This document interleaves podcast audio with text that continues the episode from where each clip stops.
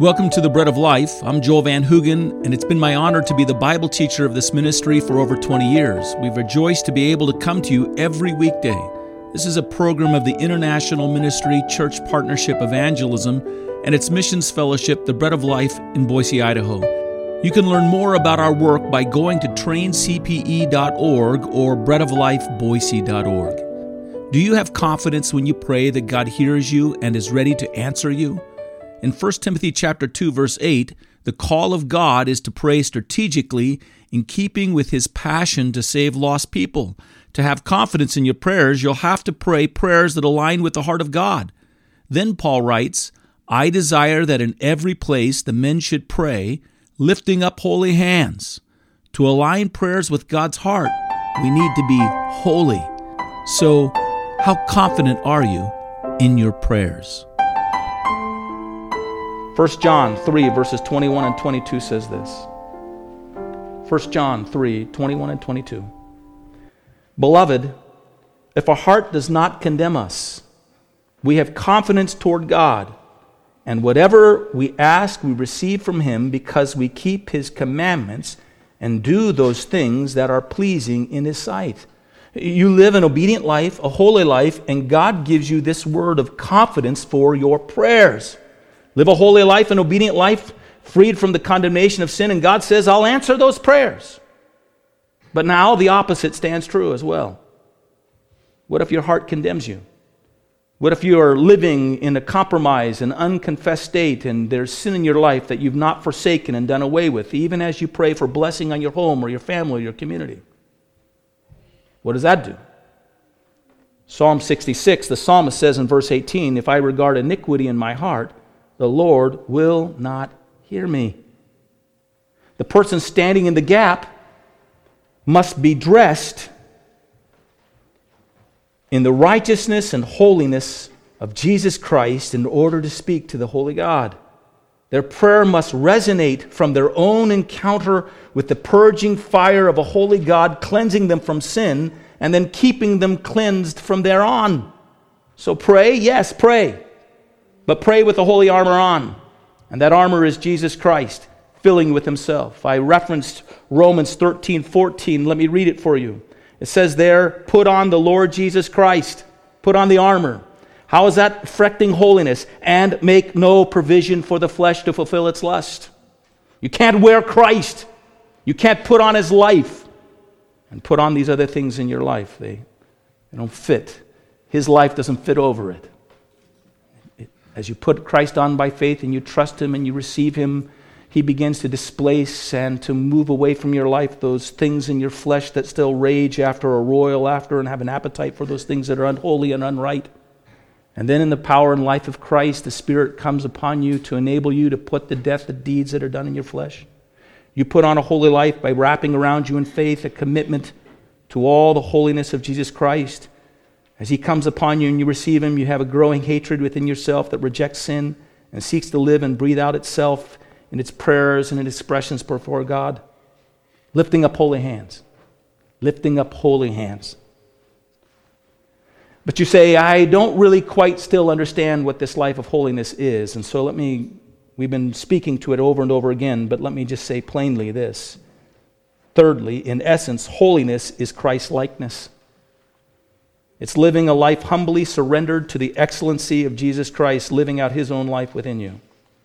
And this is how you identify a holy life. This is how you see it in your life. This is how you begin to recognize in the life of others. The first mark of holiness is humility and selflessness.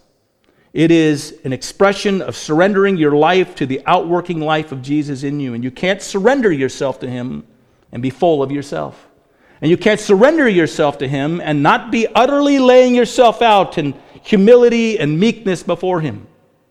And so when we go on and read the rest of this verse, we see that these words are, in a sense, merely describing something of this holy, Christ like life working itself from our lives in prayer. It says, lifting up holy hands without wrath. Without wrath. That holy person at prayer will not be stewing in anger and wrath. The person who has found the profound forgiveness of God as they beat their breast before Him and said, God, be merciful to me, a sinner, may find at times They're angry at the unrighteousness and the injustice and the sheer stupidity of the people around them. It'll happen. But then, as they go to pray before a holy God, they'll remember how God found them in their own sins and their own brokenness and their own rebellion and their own foolishness and the stupidity of their own sins, and how God mercifully changed their hearts to bow before Him and seek His graceful forgiveness. The truly holy person will know that all their holiness and righteousness is not of their own, but that it's of God working Himself in them as they bowed out before Him in complete surrender. And now that holy, surrendered heart cannot come to God and long hold on to their anger at others. If you can, if you can go before God in prayer and you can hold on to your anger, your frustration and resentment and bitterness towards others into your prayer, through your prayer, out of your prayer, you're not living in Christ's holiness. You're not lifting up holy hands before Him. You should not expect those prayers to be answered. There is a righteous anger, I know that. It can see the things that are wrong and the injustices in this world, and it's embittered towards those things that resist the hand of God.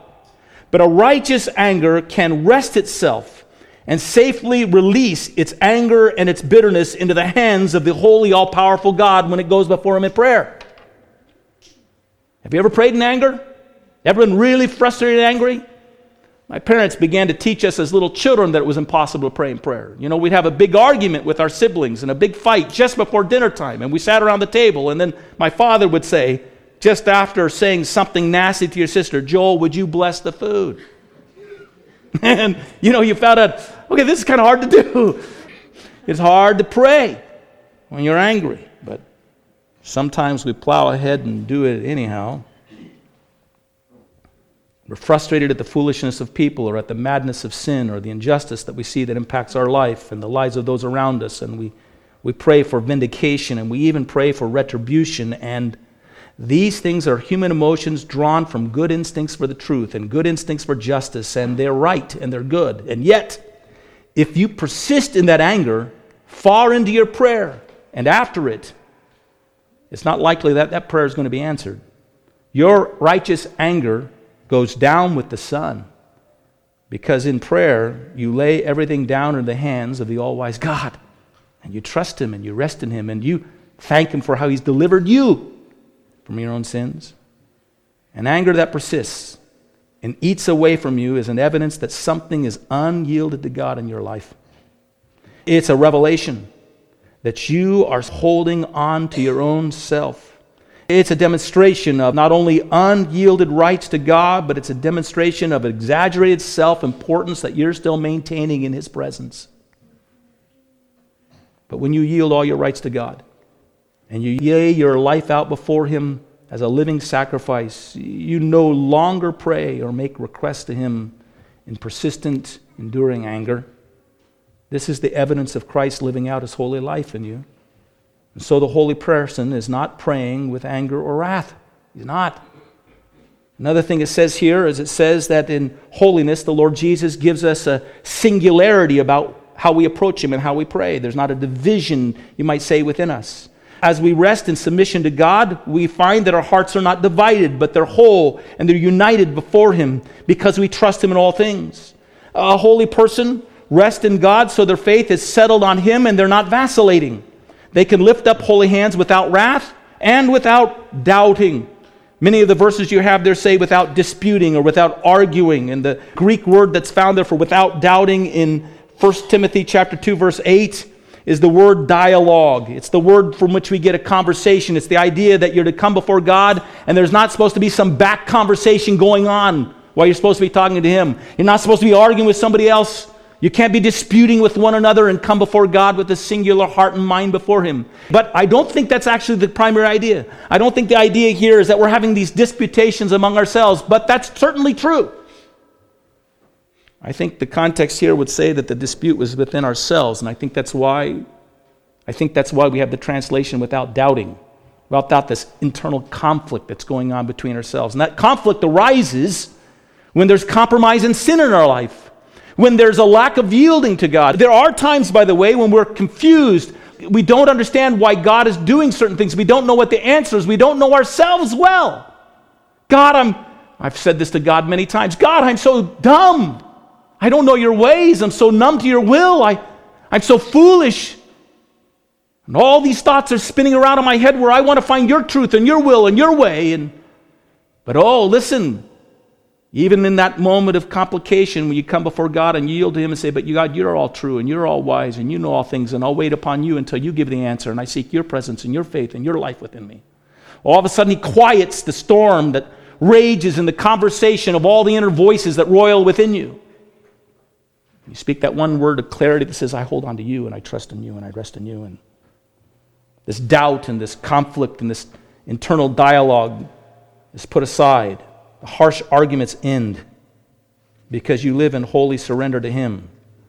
All these other issues are surrendered. And if you're living in sin that's unconfessed, there is a conflict going on in your spirit even as you go before God. You're trying to carry on a conversation with Him, and there's all kinds of contradicting back voices before you, and, and you've got to sit there and try to justify them and tamp them down. You've got to say, but I'm a good person and I'm a righteous person and I do good things and it's all there. And then you try to progress in prayer, can't happen. God won't hear it. God can't hear it because it's not, you're not capable of resonating the sound of his own holy voice speaking over you and speaking his truth into you, a truth that will reveal your sin and cause you to confess it. The person who comes in this way before God will find that they can come into their prayer and sin, but they can't leave it in sin. It'll be laid out before Him. It'll be completely confessed. It'll be let go. There will not be this unsettled dialogue and dispute and argument going on within your heart. Everything will be yielded to Christ. For holiness is Christ living in the yielded person. This is the life of holiness, and it's from this life that prayers are made to God that God answers. That person can pray without feeling condemnation before the throne of God they can pray without any kind of presumption. They come to God bowing in worship and humility. They become to God bowing with expectation for their prayers because they know it reflects the heart of God Himself and that it will be answered in His time and His way. But if you live to impose your own life on others or to cling and persist into sin that you know is wrong before God, you can be sure your prayers will not be answered. Remember here, 1 Timothy chapter 2, we're to be found praying for those conditions of peace and quietness of life that make for the proclaiming of the gospel. We're to pray for it, at least the peace and quietness to rule our own hearts so that our lives become oases of peace in an unstable world. And from our lives, we might be able to give people the hope that lies within us. But if you're not living in surrender, if you're not living a holy, surrendered life before God, and that's not expressive in your prayers, no one's going to look at your life to see those things. No one's going to ask the question for the hope that lies within you.